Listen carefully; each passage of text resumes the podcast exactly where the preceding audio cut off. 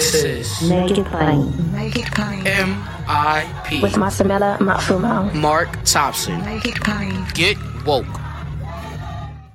Ladies and gentlemen, as we all know, today is 55 years since the assassination, the martyrdom, the ascension of the Reverend Dr. Martin Luther King Jr., April 4th, 1968 in Memphis, Tennessee.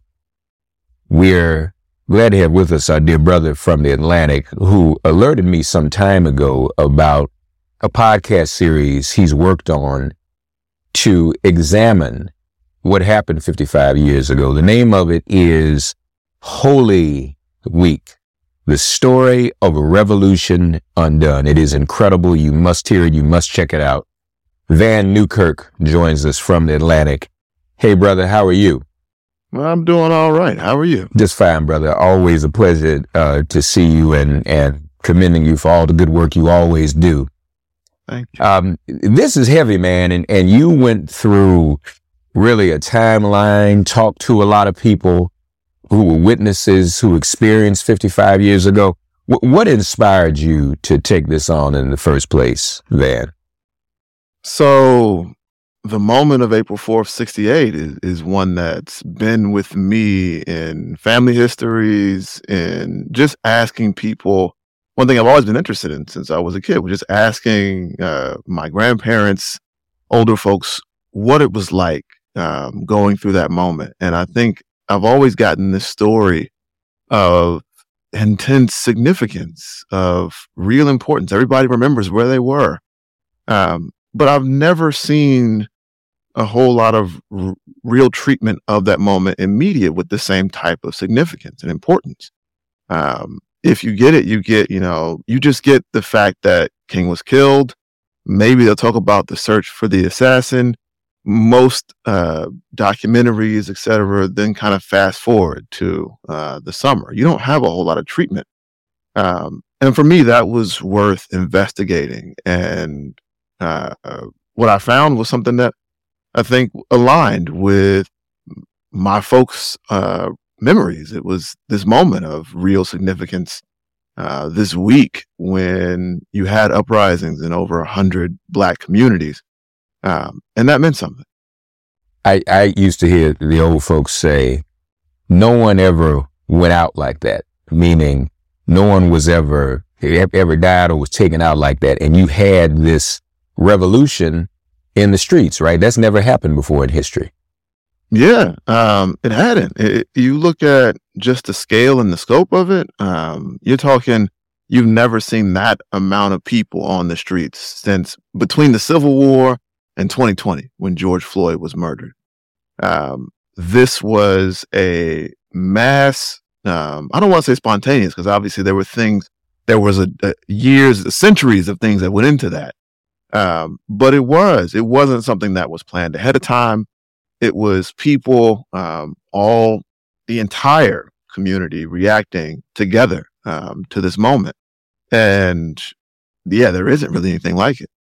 It, it, and obviously the podcast is called Holy Week and that agrees with my own theology. To me, I've just always found great parallels between the time leading up to Dr. King's passion and death and, and that of Christ, frankly.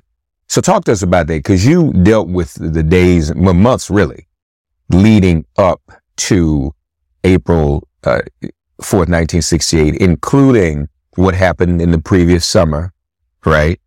And on up to his last Sunday sermon, I think Palm Sunday in Washington, D.C., right?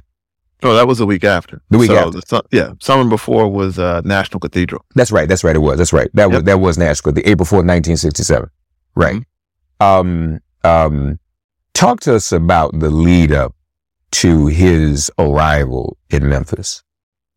Yeah. So going into Memphis, um, he's there uh, starting in March of 68. Um, in the year before Memphis, uh, King and the SCLC are at something of a crossroads. I think it's safe to say. Uh, they were trying to put together and raise money for their first real multi-state initiative in a few years um, since Chicago, and uh, they um, it was a poor people's campaign. It was this real for them radically new direction that involved calling on America uh, to eliminate poverty uh, by way of a universal jobs guarantee, by way of universal health care, by way of this uh, package that would still be considered radically progressive today.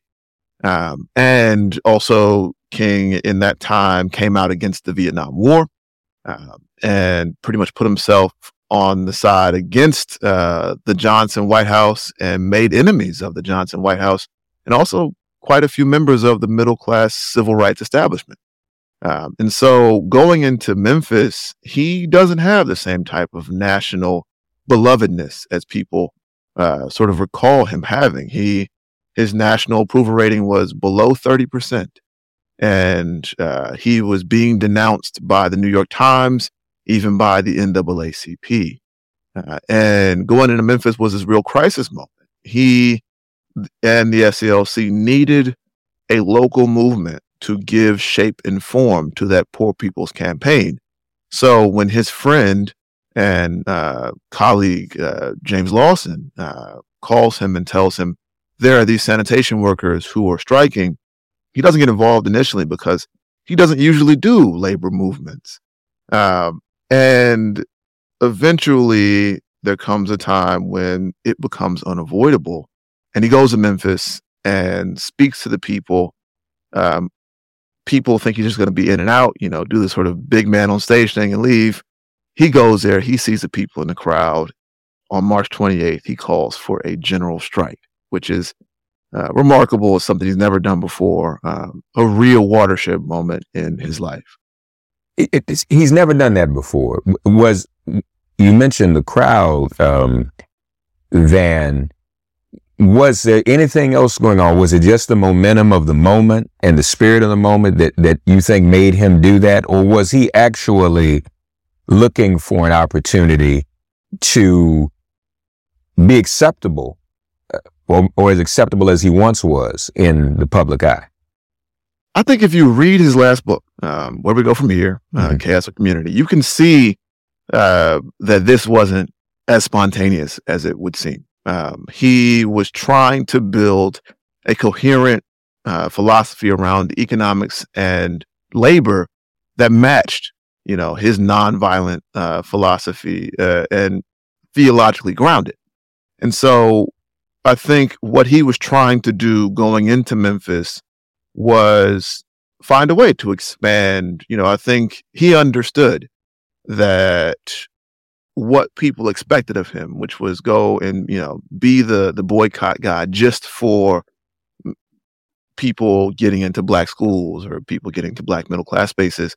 That was not, uh, it was not nearly all he wanted to do. Um, and he also was trying to, um, he was in dialogue and in conversation with uh, Black Power activists, with what was happening out in Oakland at the time, what was happening in Chicago, um, a lot more than people want to give him credit for. He was understanding their appeal. Uh, he was understanding what, how much was left to be done in the Black ghettos in America with the Black working class in America.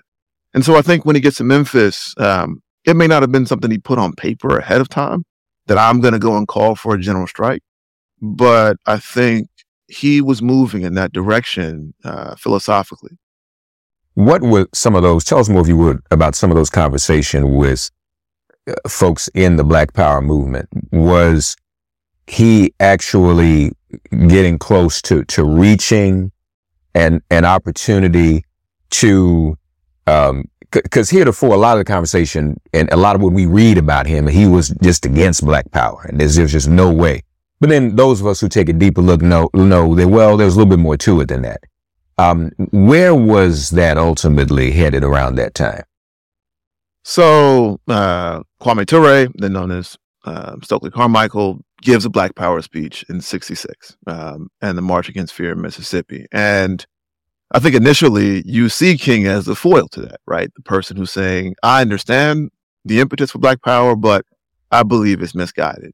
But you see over the years, he's clearly reading and, uh, and, and trying to absorb and having dialogue with Black Power folks, he and Kwame Ture, they never stopped communicating. Uh, they are uh, actually, when King's killed, Kwame Ture's in DC putting together the United Front to actually try and help the Poor People's Campaign in DC. Um, and you understand that King is, he's looking at, um, you know, he is actually clearly reading what's coming out of Oakland with the Panthers. He's reading uh, Bobby Seale. He's understanding it, when he goes and gives that speech calling for the general strike in Memphis. Uh, he says essentially power is the ability to affect change. Uh, and that is almost a direct echo of Bobby Seale's uh, speech on what power is. Um, and so I think the simple version is King is, you know, against black power. I think he's always, and we should never lose sight of this. He always believes that uh, violence and um, sort of even radical revolutionary violence are not the answer. He is a radical, non militant, nonviolent person, as he calls himself.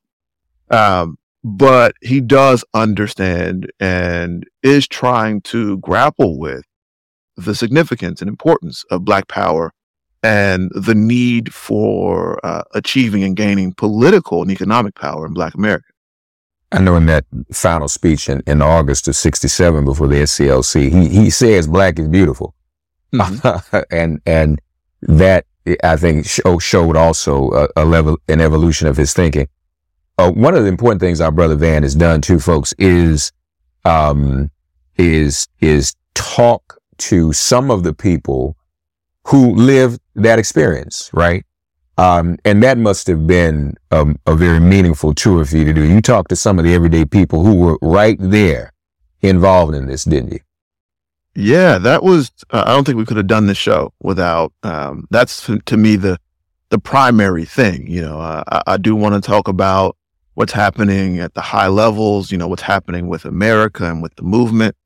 Um, but if I'm looking at any historical moment, the most important thing to me is talking to people who were there, talking to black folks who were there. Um, and at the very least, making sure that their uh, experience is a part of the record.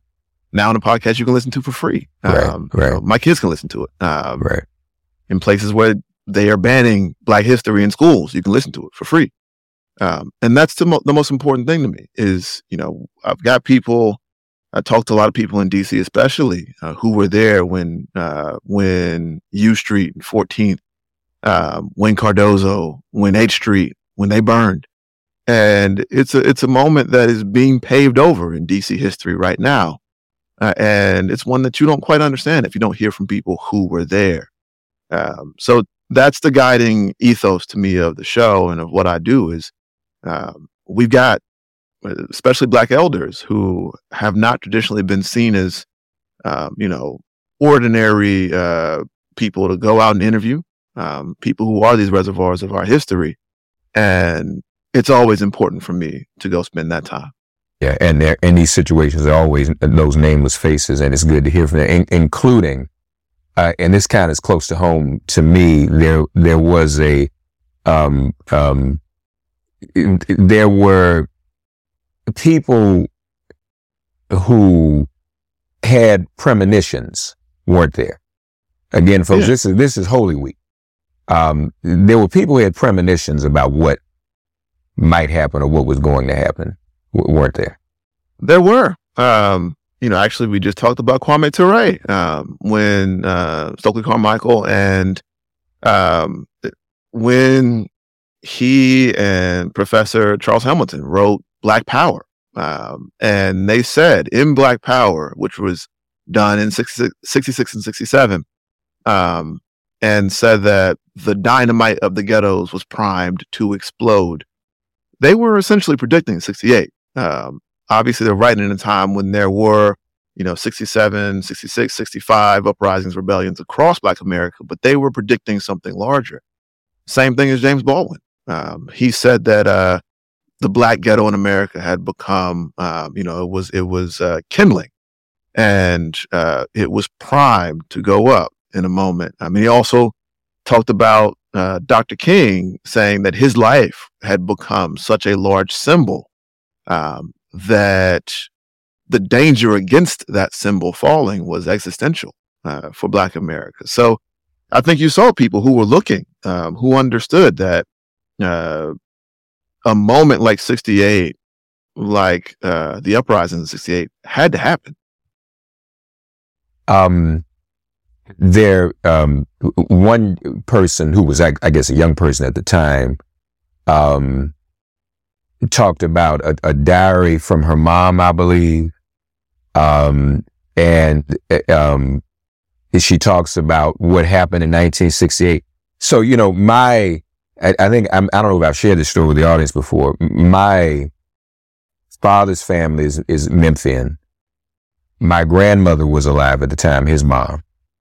And it snowed. It was a very unusual snowstorm in Memphis, uh, in March. And she had a premonition about that. And she saw things were bubbling up. And she, she told the children, she said, I, I, I don't have a good, my grandmother said she didn't have a good feeling about what was going on. And she was worried that something bad was going to happen. And it did. The first bad thing that happened was at the actual march and there was the, the outbreak. What, what were you able to discover? Uh, was anything new to be learned from, because again, all these things have just been told to us from 30,000 feet in the air, but what you've done is the first in-depth thing. And that's why it's so important, folks. What more had, were you able to learn about what happened that fateful day when, when the march got out of control? Yeah. So we went and we talked to, uh, people who were there, um, including members of the Memphis Invaders, which was a local Black Power group. Um, actually, a lot of people don't know. I didn't know until we started the show. They were the last group to meet with King in room 306 in the Lorraine Motel um, a couple hours before he was uh, shot. And uh, what John Burl Smith uh, told us, he was a brother who founded uh, the Invaders in Memphis. Um, he essentially told us that they, number one, it was a illustration. They were meeting with King to come to terms. They weren't meeting with, they, they, they clashed, obviously. Um, the invaders had been, um, trying to get agitators to come to the marches and, um, they wanted to take a militant stance in favor of the strikers. King didn't want that, obviously. Um, but what happens is not the storybook. King is against black power. We have this clash happen. What happens is they are so, um, impressed and taken by his actual commitment to poor people. And he understands and connects with them, partly on the basis, um, you know, a lot of them have the same background. Uh, one of the brothers who founded the invaders went to Morehouse. So they're able to talk and they're speaking the same language in a real way. And they sit and meet. And these brothers who, uh, up until just a few weeks before, thought King was the person who was going to come and be the face of the establishment decide and promise that they're going to go be marshals in his march. Um, and that happens even after that, the march you talked about on the 28th, it, it, it is, uh, people, it gets out of hand. Police crack down on it. Um, it becomes, um, the police end up shooting tear gas inside of Clayborn Temple while, uh, black grandparents and children are there taking shelter. Um, often the dissolution of that march is blamed on the invaders, on the Black Power element who didn't want to march orderly and organized down the street. But in the actual hours after it falls apart, King and those people and that group are meeting and coming together that's a whole different narrative than what you'll hear uh, about how things went down and about where King was with Black Power when he died. And you know, you don't hear that. You don't hear that at all. Um, what what more, if anything, were you able to learn about the actual assassination itself and and what unfolded there? Now you said he met with the invaders mm-hmm. and they were the last group to meet with him in 306. They were. They were the last group. Um, we essentially they met. Uh, members of the invaders drove home and uh, found out on TV when they got home that King had been assassinated. Um, so it was that close in time. Um, we didn't delve too much into the assassination itself. Um, I was able to, we did uh, go into the COINTELPRO papers, um, and we were able to see just the extent to which uh, the FBI had totally infiltrated and was sabotaging every single layer and level of the movement. Um, how they had eyes on and understood every single coming and going of King in his final days.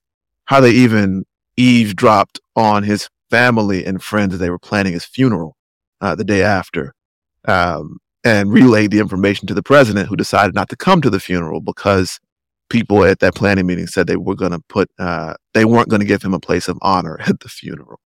Um, we we got a little bit more information about sort of just exactly how uh, much effort the FBI and federal government went uh, or took in sabotaging and undermining uh, King, and what that meant as far as how much they feared him.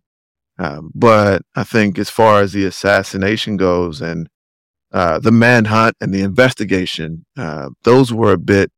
We didn't focus on that because, um, for me, I wanted to keep the lens on the black folks who were just sort of in the middle of the news.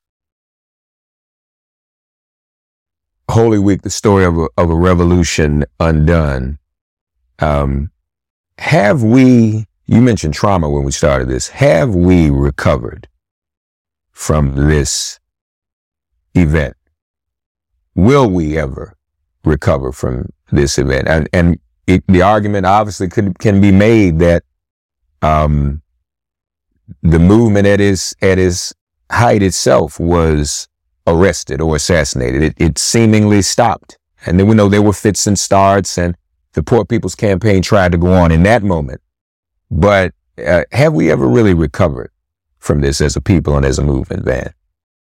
I would say I don't think the trauma has gone away.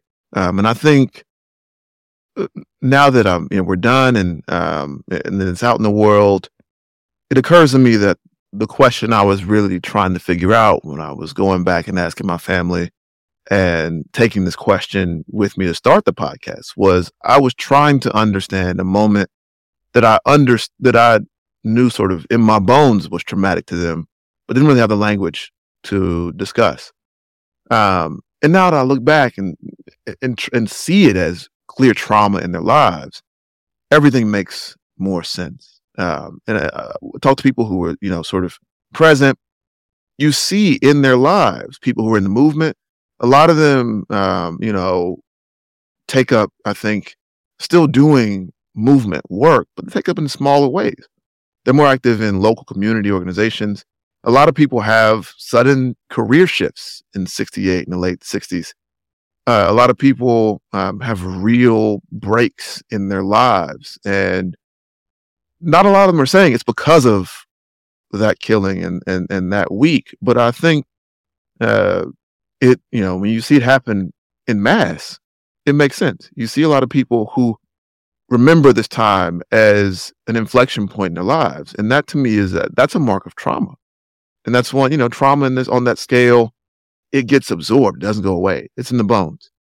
Spring? Is that you? Warmer temps mean new Allbirds styles. Meet the Super Light Collection, the lightest ever shoes from Allbirds, now in fresh colors. These must have travel shoes have a lighter than air feel and barely there fit that made them the most packable shoes ever. That means more comfort and less baggage. Try the super light tree runner with a cushy foam midsole and breathable eucalyptus fiber upper. Plus, they're comfy right out of the box. So, what can you do in a super light shoe? What can't you do is the better question. And because they're super packable, the real question is where are you taking them? Experience how Allbirds redefines comfort. Visit allbirds.com and use code SUPER24 for a free pair of socks with a purchase of $48 or more. That's A L L B I R D S.com. Code SUPER24.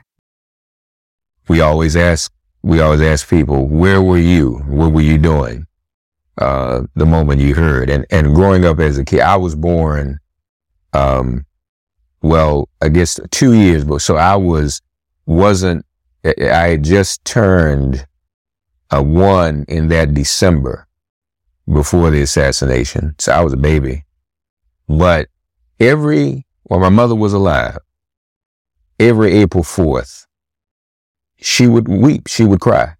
It was, and I always asked her what that was about. She was all, it was always a very emotional day for her. And, and she was sort of an empath anyway, but that's what she did. And that always touched me. Uh, and then that trauma, of course, gets handed down transgenerationally. Folks, what our brother's done is very important. We strongly encourage you to listen to it to get the full uh, experience of what this time was like 55 years ago, and particularly this this Holy Week. Um, and we think about Dr. King, I also always like to say, you know, Jesus was crucified next to two people of low stature.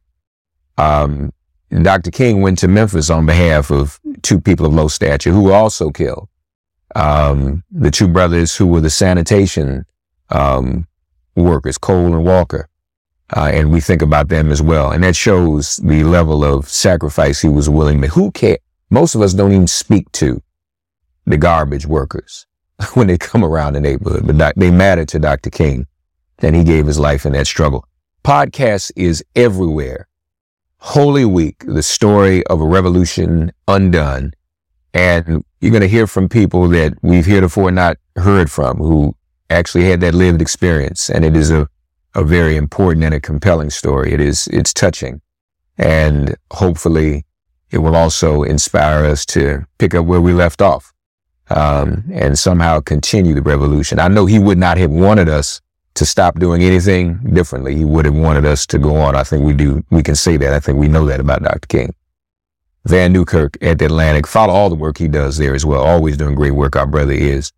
Vann, thank you for joining us on Make It Plain, Doctor. Thank you so much. Thanks for getting woke and listening to Make It Plain. As always, perform an act of kindness on behalf of an elder or young person. Write a letter to a sister brother who just so happens to find her or himself incarcerated. Offer libations to the ancestors upon whose sturdy shoulders we all now stand, and above all, give thanks to the God of your understanding by whatever name you call her and him. All God asks of us is that we give each other love. Thanks for giving MIP love. And please remember to subscribe and give us a five star rating. If all hearts and minds are clear, it has been made plain.